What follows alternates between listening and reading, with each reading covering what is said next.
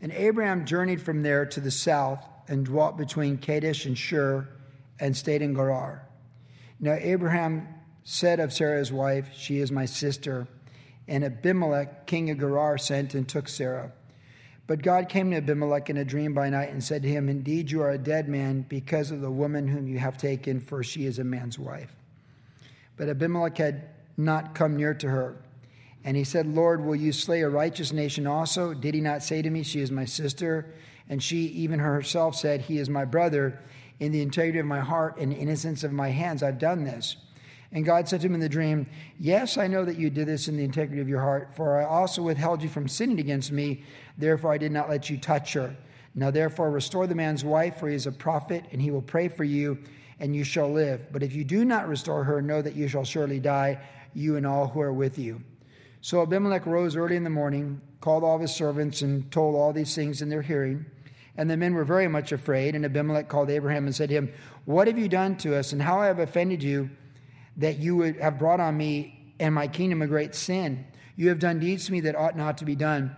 Then Abimelech said to Abraham, What did you have in view that you have done this thing? And Abraham said, Because I thought, surely the fear of God is not in this place, and they will kill me on account of my wife. But indeed, she truly is my sister. She is the daughter of my father, but not the daughter of my mother, and she became my wife. And it came to pass when God caused me to wander from my father's house that I said to her, This is your kindness that you should do for me in every place, wherever we go, say of me, He is my brother. Then Abimelech took sheep, oxen, and male and female servants and gave them to Abraham.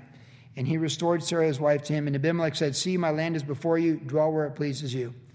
Then to Sarah he said, Behold, I have given your brother a thousand pieces of silver. Indeed, this vindicates you before all who are with you and before everybody. Thus she was rebuked. So Abraham prayed to God, and God healed Abimelech, his wife, his female servants then they bore children, for the Lord had closed up the wombs of the house of Abimelech because of Sarah, Abraham's wife. It's a very interesting story here in Genesis chapter 20, especially in light of the fact that the Lord had closed up wombs for a secular king, a non religious king, Abimelech, in the promised land, which is always which God has already promised to Abraham and his descendants. At the same time, he's opening up the womb of Sarah. It's ironic because we've all been really looking at Abraham and Sarah for well over a month now. And it's ironic to me that he closed up the wombs of these women while at the same time he's in the process of opening the womb to Sarah in that timeline. God's God. Let God be true, every man a liar. He does what he wants to do, when he wants to do it, how he wants to do it. And who has resisted the Lord and ever prospered, is what it says in the Word of God. Now, we see historically that Sarah, Sarai was Abraham's half sister, same father, excuse me, same father, Terah, different mother. Now we know in the post flood world, as the world was repopulating, and we're about 500 years from the flood and the post flood ice age, and out of the ice age into the type of climates that we understand that are classifications for the climates around the world with the seasons, that the genetic degeneration all that, the DNA degeneration that affects intermarriage uh, biologically within siblings and cousins and stuff like that, was not like it is now. And of course, for the record, it was in the law that came 500 years later, 400 years later, where God said that you won't have people within your own house. So, in understanding the context, when you think of a half brother and half sister being in a sexual union in a marriage, don't think like we think in our current society because it doesn't apply genetically or even morally at that timeline. So keep that in, in mind. But the fact that Abraham told his wife to emphasize that she's his sister, not his wife, that does stand. Because, of course, it's a half truth and it's a half lie. And as we know, half lies are generally fully lies. And they'd made a deal early on that this is what they're going to do. We already saw this take place in Egypt back in Genesis chapter 12. This happened with Pharaoh. The irony of it, though, is when it happened with Pharaoh, God blessed Sarah, he blessed Abraham, and Abraham got richer. Same thing here. God blesses Sarah, protects Sarah, and Abraham gets richer. And God is gracious, right? Where sin abounds, grace abounds all the more. And Abraham's blessing. And God's a blessing God. And when you're in the covenants, when the covenants are yours and you're in his kingdom, he's going to bless us, not because we're perfect and we make great decisions, but because he's working his sovereign plan in and through our lives. As it says in the New Testament, it's God who wills and works in us and through us for his purposes. And we're told in Ephesians 2 that we're his work of art, specifically a very special plan for each of our lives. And there are things that we see in the human experience that are self determination, where we make choices with personal decisions, and sometimes there are moral and ethical choices. And God knows, there's nothing hidden that the Lord doesn't know. We're told when we stand before the Lord, He'll reveal all of our thoughts and intents. They're all made bare and naked before the Lord. So that's a preview of coming attractions for the believers who are justified and for the world that's condemned without Christ. But that being said, we know throughout the Bible there are some immutable, unchangeable facts of God's will that cannot be altered or affected. And they're consistent with His promises, they're consistent with His character and his overall purposes of his perfect will. Abimelech can maybe take someone else's half sister and have sexual relation with her, but he cannot take Abraham's half sister and have sexual relationship with her. This is the one woman on planet Earth in 2000 BC, approximately. Who is the woman who's going to have the son of promise from Genesis 3:15 through whom Jesus is going to come through? And there is no wrecking that plan from, from some secular king, Abimelech, who lived in Palestine at that time. If the human experience is a chessboard, God will let us make moves in self determination, but his sovereignty, he can say check, checkmate anytime he wants to. And sometimes he'll say check. And he says, make the right move right now, or it's checkmate, using chess terms. And that's exactly what he's doing with Abimelech in a dream. Check. You're a dead man. In both situations, do you notice, both with Hagar and this, well, they came out of Egypt with Hagar, but in Genesis 12, when they went to Egypt during the famine, you know, in both situations, there's no record of God reproving. Have you caught that in both these instances? So, whatever reproof that God had for Abraham and Sarah, presuming he had reproof, we don't get a biblical record of that. Abraham gets reproved by Pharaoh, and then he gets reproved by Abimelech, and then Sarah gets reproved by Abimelech. But we saw when it happened with Pharaoh that God blessed Abraham for Sarah's sake. So her being under her husband's authority and going along with the plan that they had predetermined, she's blessed. She's not touched. Both cases. These are men who just take women that they want. And God protected her from that. But there are men who just think they can have whatever they want. And they take, and they're takers. And Abimelech's a taker because what did he do when they came? He took her at 90. I told you she was attractive. He took her at 90 and put him in his harem, put her in his harem. Abraham's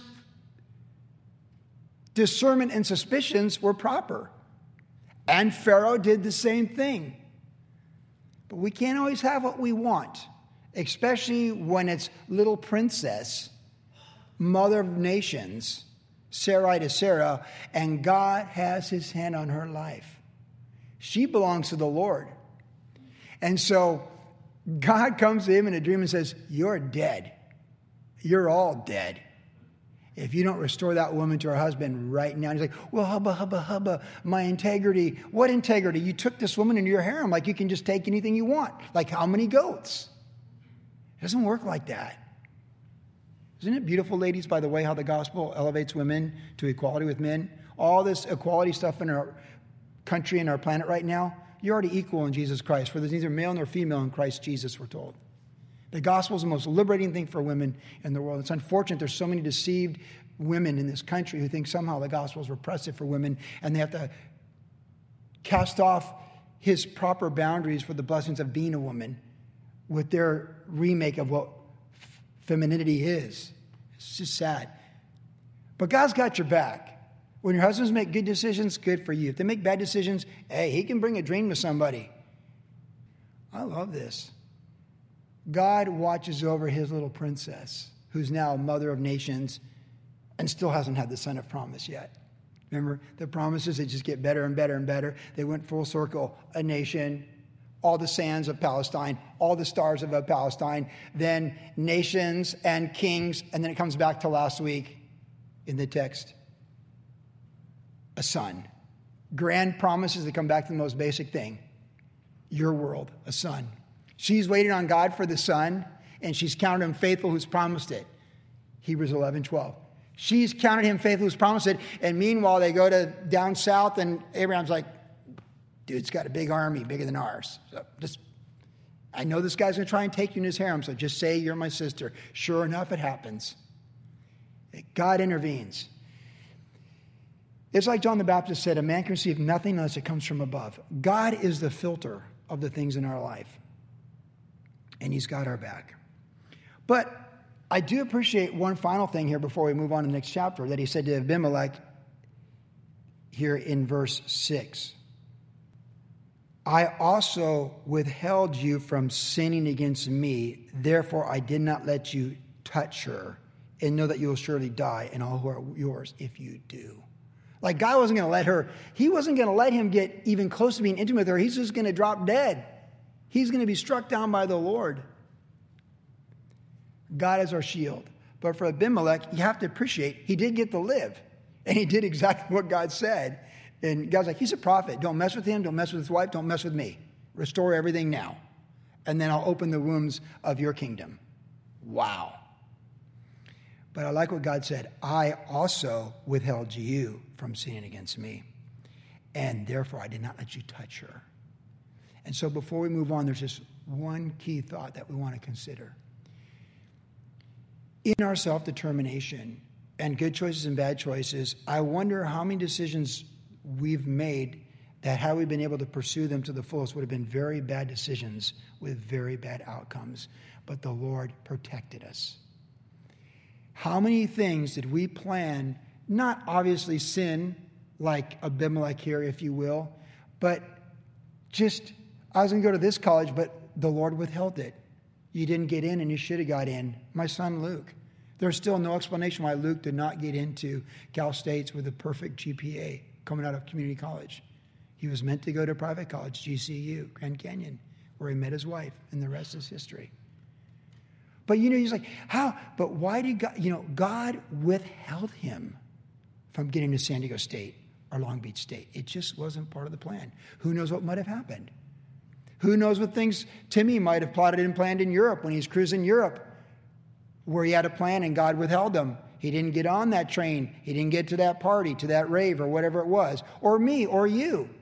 How many things did I do in my youth where God withheld me and prevented something where I had a, a bad plan with no good ending, and God withheld me from pursuing it. The planes we missed, the trains we missed, the relationships that God gives disfavor to, the jobs we didn't get, the houses we didn't buy that we thought we should have got. We just have no idea what God has withheld from us to our own benefit, to maintain our walks, to protect us from the weaknesses of our own flesh that could bring great calamity upon us. In other words, what I'm saying is this while we have free will and self determination, I do believe there's times where God just says, You're my child, and there's just no way I'm going to let this happen. I'm going to close this door, and you, there's just no way this idea, whether it's a good intent or a carnal intent, I'm just not going to let it happen. Now, he closes doors like Paul in the book of Acts trying to go to Bithynia. That's a little bit different context. That's like just going forth the Lord and he just closes the door. What I'm talking about here is when we think we have a good plan and God knows it's actually something that's a very bad plan. Don't buy that car. Don't buy that house. There's something different, something better. So I like this phrase where God intervenes for a man that's about to be struck down dead by God, but in God's mercy, he reveals himself to him and says, I also have withheld you from sinning against me, and I did not let you touch her. So we may, may we just say tonight with Jesus, we agree with you, Jesus, for your will in our life, that we ask you to withhold us from sinning against you presumptuously or unpresumptuously. And we ask you, let us not touch those things presumptuously or unpresumptuously, that will take us away from you and off the path that you have for us. Yes and amen. Okay, moving on to chapter 21. It seems so low key after how upfront it's been with Abraham and Sarah to have the son of promise. And suddenly here we are in chapter 21, and we read this And the Lord visited Sarah as he had said, and the Lord did for Sarah as he had spoken. For Sarah conceived and bore Abraham a son in his old age, at the set time which God had spoken to him. And Abraham called the name of his son who was born to him, whom Sarah bore to him, Isaac. Then Abraham circumcised his son Isaac when he was eight days old, as God had commanded him.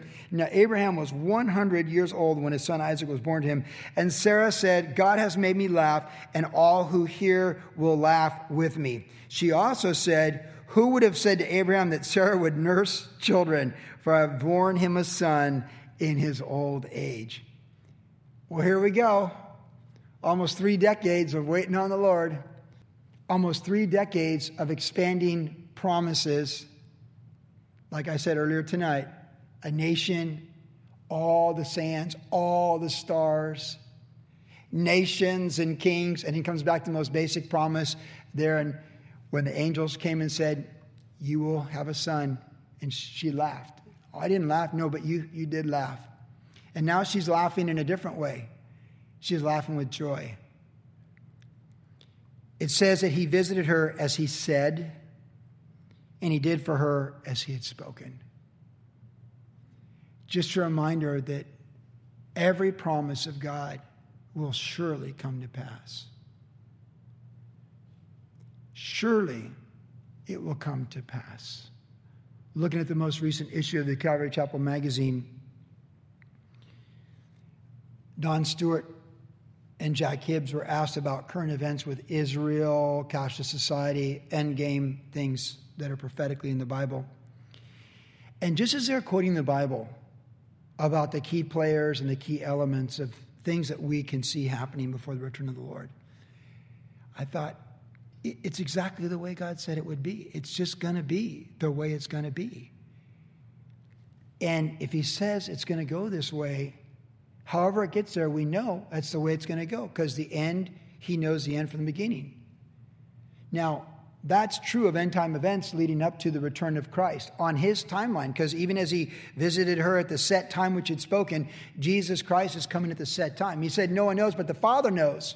The Father knows exactly outside of time what is a set time and who's going to be alive when Jesus comes back for his church and then with his church. But we're told to live in expectancy of that being our time, of course. But God's timing is always the right timing. At the set time, you would think, why not just let Sarai, little princess, have the son decades before this? But that just wasn't the plan. They had to be so removed from any place where they would make him their son in their image for their glory. Because at this point, much like Zacharias and Elizabeth or John the Baptist, it's not their son, and he's not for their glory. He's God's, and he's for God's glory, like Hannah with Samuel as well in the first chapter of Samuel. We read about that, the first couple chapters of 1 Samuel. Children are a heritage from the Lord, and they belong to the Lord.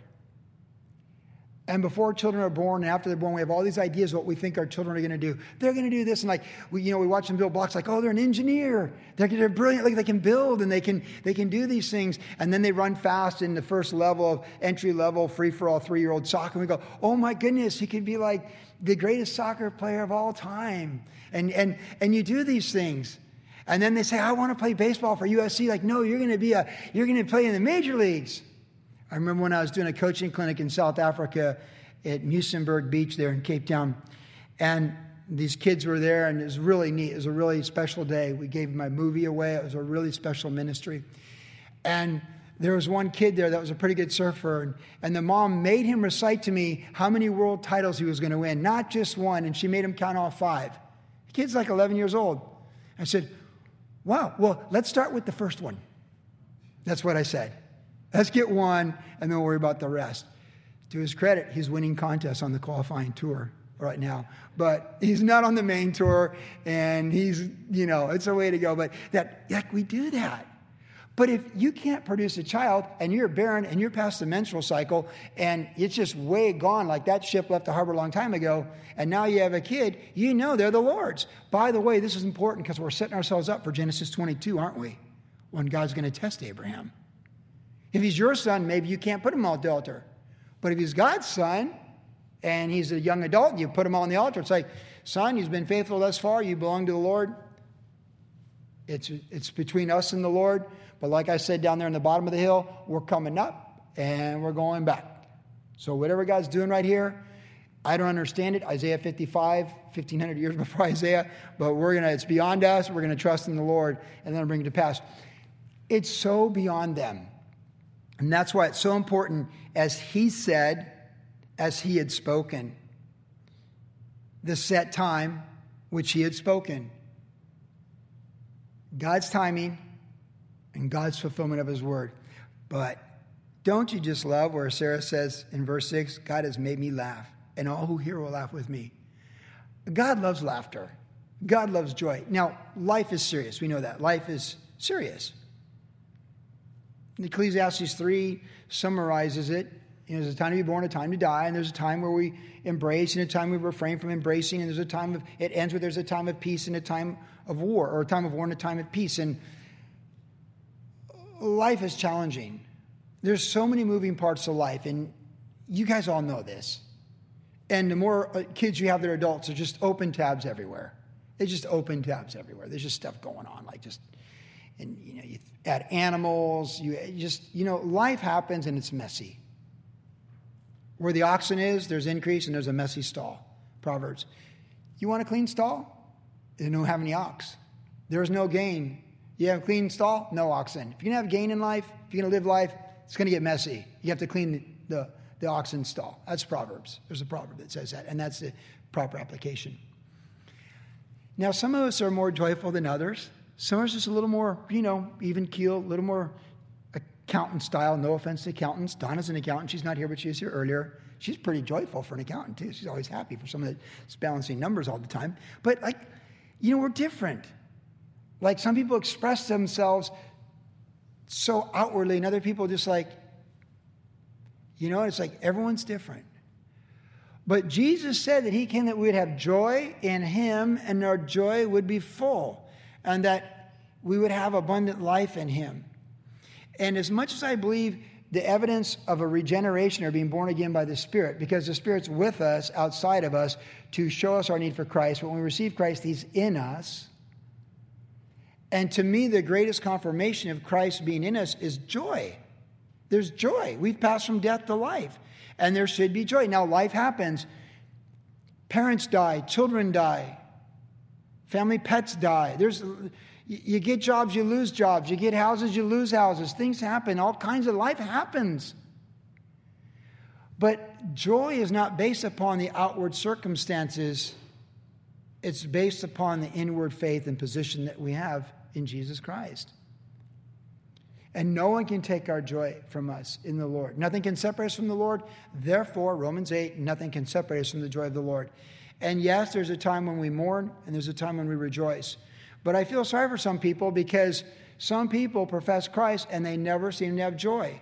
They tend to be kind of sterile, kind of rigid, even legalistic at times.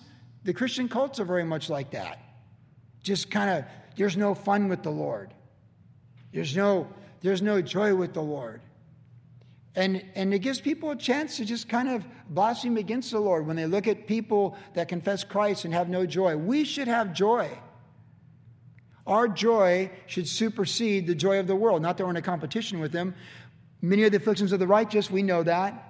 But these light afflictions are not worthy to be compared to the eternal weight of glory that's coming in Christ Jesus. So our joy isn't based upon that we're uh, like going through hard times, our joy is that the Lord is with us in those hard times and He's taking us to a better place and to a better time that this can't even be, it's not even worthy to be compared. So we can't say weighs little, weighs a lot. You can't even compare it.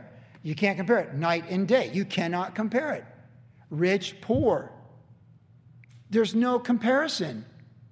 So, the joy that Jesus gives us, He's with us, the Spirit convicting us to bring us to Christ. Then He's in us, so we have love, joy, peace, patience, kindness. That's the fruit of the Spirit. That's what we get when we're indwelt by the Holy Spirit. Love, joy, peace, patience. Like, it's right there. Love and joy, it's top of the list for a woman or a man who's spirit filled. And then we have the epi, the coming upon of the Holy Spirit, where we're overflowing so, as we're just abiding in Christ and seeking the Lord and, and, and just really walking and setting ourselves apart in the joy of the Lord, we're spirit filled and we're overflowing. We're not just full, but we're overflowing. And that's, that's what life is meant to be. That's how we're meant to live life. You look at great women and great men of God, and they were serious, but they had Amy Carmichael, for example, she was very serious in her writings, but it's been said that Amy Carmichael had a great sense of humor too. She's rescuing little girls from trafficking, sex trafficking, and stuff in her timeline. There's nothing new under the sun. You know that. There's nothing new under the sun. And that's what she did. That she had joy. We want to have joy. I encourage us to just meditate upon those promises of God in our life to meditate upon how good God is to you, even on the difficult day. And we don't need to dance when it's a time to mourn, but we don't need to mourn when it's a time to dance. Life has a full experience. And I think sometimes many people who say they serve the Lord, they miss the joy. And right here is the Son of Promise.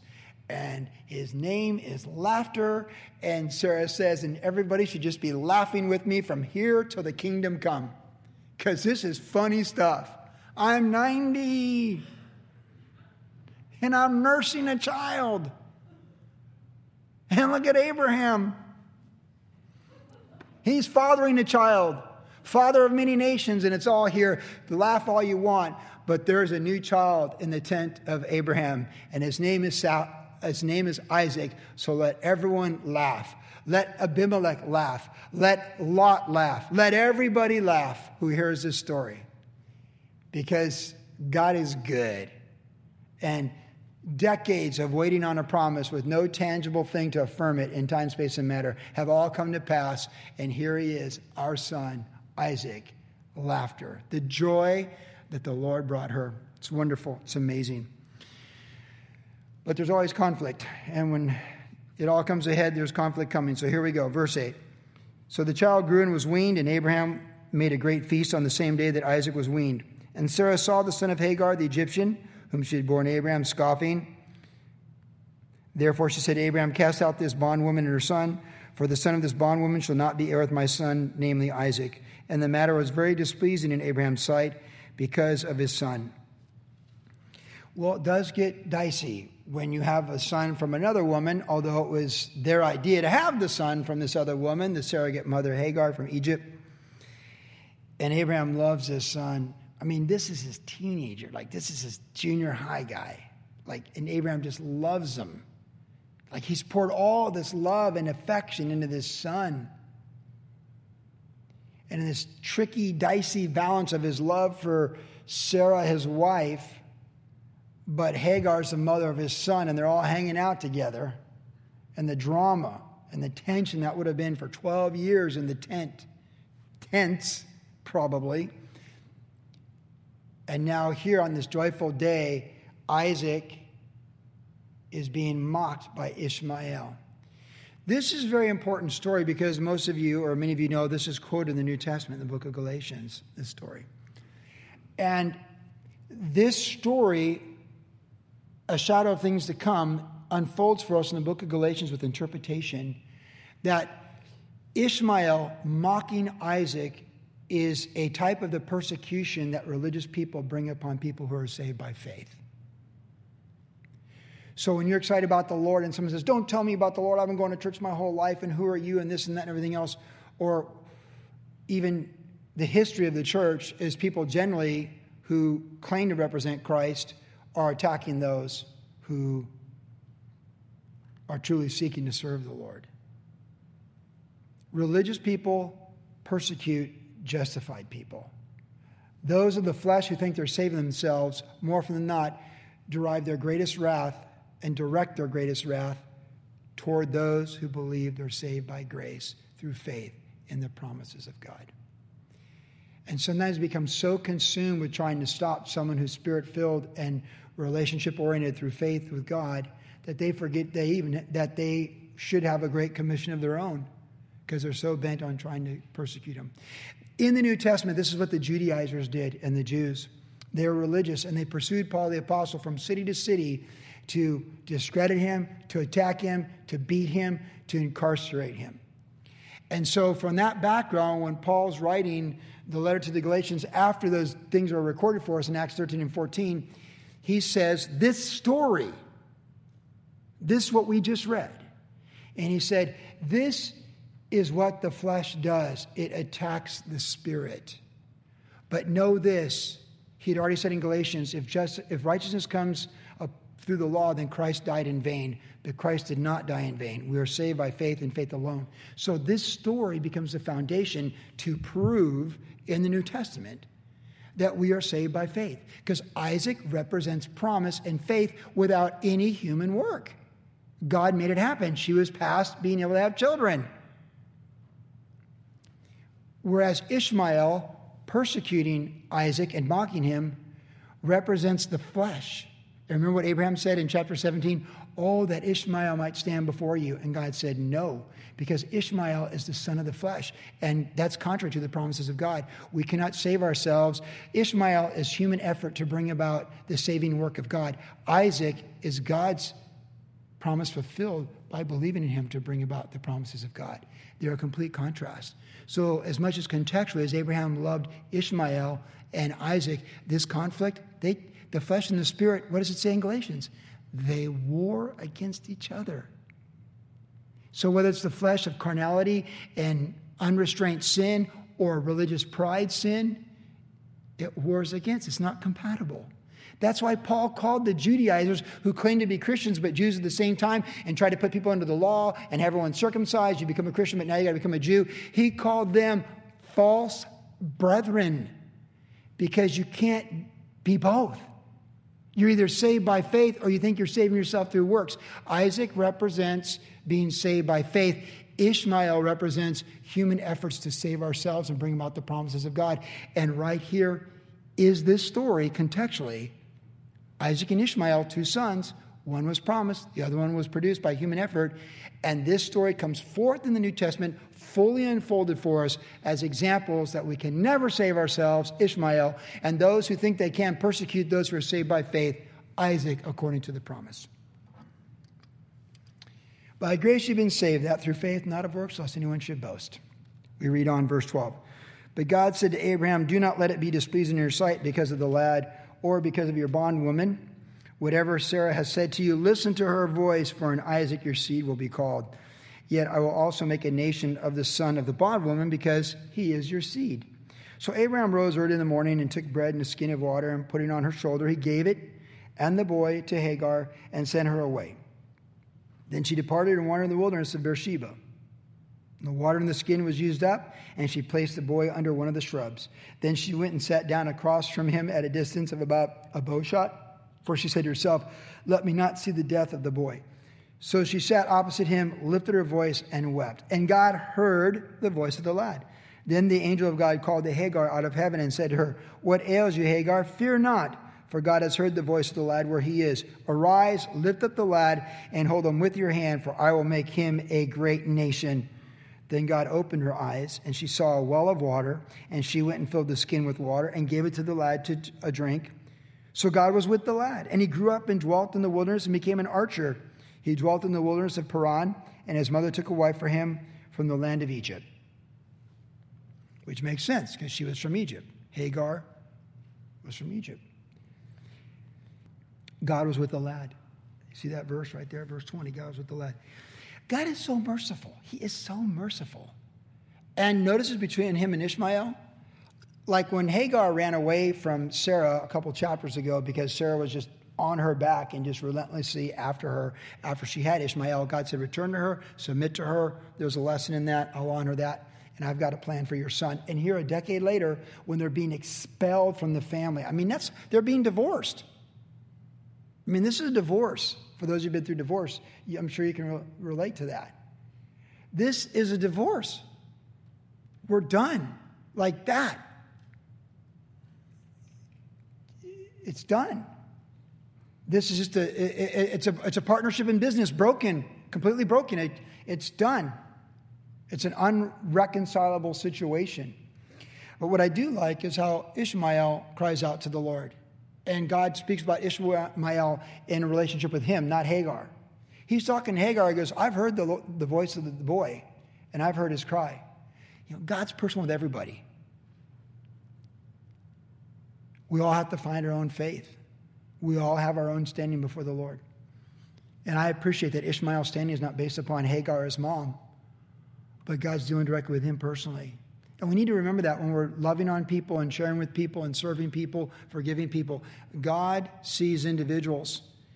And that's that goes for adult children too.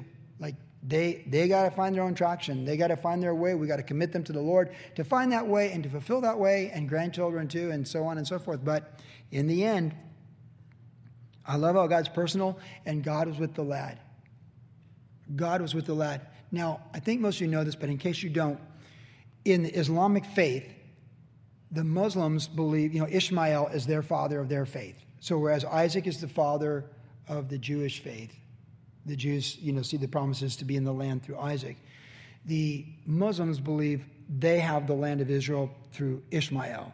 So they believe what the Bible, they believe that the Bible promises made to Ish, Isaac belong to Ishmael. Thus, the ongoing Arab-Israeli conflict, the West and the Muslim war, Islamic war, which has been going on long before Thomas Jefferson and even before that, and the Barbary pirates and all that stuff, and from the halls of Montezuma to the shores of Tripoli, right? If you know your Marine Corps hymn, that, that's man, this this war has been going on a long time, and America has been involved with the war with Islam for a long time. Ask the British how it went with the Turks in World War One. Uh, this is there's nothing new under the sun. But for the record, Muslims believe that those promises made to Isaac were made to Ishmael, and they're theirs. And that's pretty un- unreconcilable. In fact, it's probably completely unreconcilable until the Antichrist comes along and, with all the power of the devil, reconciles it because he brings a false peace. And this is the conflict of the ages worldwide right now. I'm not saying Muslims hate us, but their religion hates our way of life. The foundations of this country, our belief systems, our Constitution, and those blessings are still there. We're still on the fumes of those blessings. We're a far cry, like the rotting Roman Empire around 400 AD. We're a far cry from the glory days of how this country was founded. But nonetheless, we're still the one country everyone wants to go to. You think people want to go to China? You want to go be a Muslim in China? Or a Christian? Or anyone that believes in God of any type? Look what they're doing right now. It's a great country, and I don't blame anyone for wanting to come here. I don't. And I'm certainly glad I was born here, and I'm glad my great grandmother, Aline, came through Ellis Island in 1906. I'm very grateful for that. And I'm sure you're grateful for those who came before you as well. And I'm just really glad I grew up American. But of course, since being American, like many of you, God's teaching me there's a bigger world than just the USA. There's a lot more to this planet than Bruce Springsteen singing born, you know, in the USA. It's just the reality. In fact, I have to say, the last 30 years of being a Christian, incrementally, God's been teaching me a bigger worldview, bit by bit, expanding, expanding, expanding, to see past red, white, and blue, and to see the blood of Christ and the power of the Holy Spirit for all nations, because the gospel isn't just for this nation, it's for all peoples. Finally, we wrap it up tonight with the covenant with Abimelech. And it came to pass at that time, Abimelech and Phicol, the commander, verse 22 of his army, spoke to Abraham, saying, God is with you in all that you do. Now therefore swear to me by God that you will not deal falsely with me, with my offspring, or with my posterity, but that according to the kindness that I've done to you, you will do to me and to the land in which you have dwelt. And Abraham said, I swear. Then Abraham rebuked Abimelech because of a well of water which Abimelech's servants had seized. And Abimelech said, I do not know who has done this thing. You did not tell me, nor have I heard it until today. So Abraham took sheep and oxen, gave them Abimelech and the two of them made a covenant, and Abraham set seven ewe lambs of the flock by themselves. Then Abimelech asked Abraham, What is the meaning of these seven ewe lambs which you have set by themselves? And he said, You will take these seven ewe lambs from my hand, that they may be my witness that I have dug this well. Therefore he called the place Beersheba, because the two of them swore an oath there. Thus they made a covenant at Beersheba. So Abimelech rose with Phicol, the commander of his army, and they returned to the land of the Philistines. Then Abraham planted a tamarisk tree in Beersheba, and there called the name of the Lord, the everlasting God. And Abraham stayed in the land of the Philistines many days. Now, that many days gives us a long time increment, probably a couple more decades, if you harmonize scripture. So he's got his new, new kid, Isaac, sent Ishmael away and had to give him to the Lord, like so often we need to do with things. It's out of his hands, belongs to the Lord. But I like what uh, Abimelech said about Abraham's life. He said, God is with you in all that you do. Before we move on to communion, let's think about it for a minute. God is with you in all that you do. If there's something that people know you, because the people that know you, they work with you, they live next door to you, you know, the family and all that. If pressed, it'd be so awesome if they could say, God is with you in all that you do. In other words, the general trend, the general disposition, the general course of your life, people can look at and say, you know what? The Lord is with them. They prosper. It's like Joseph in Egypt. Whatever he does, the Lord prospers him. He prospers him in the house of Potiphar. He prospers him in the jail. He prospers him when he's over the land second to Pharaoh. The Lord is with you. That's a wonderful testimony.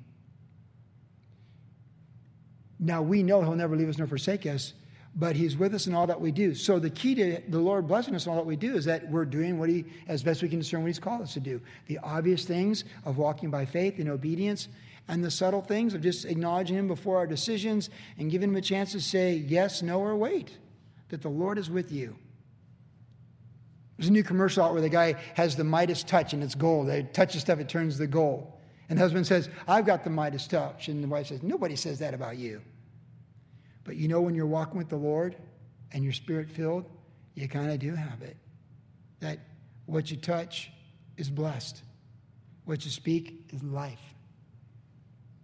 We're giving life, we're speaking life, we're bringing life wherever you go, whatever you do, and that people can say, The Lord is with us, comma, in all that we do. See, you can say the Lord is with us, period, for a follower of Christ, but, comma, in all that we do. The Lord is with us, comma, in all that we do, like a pause, just all that we do. That's what we want the Lord to say about us, but when the Lord can say it about it, say that about us, I believe others can say it too.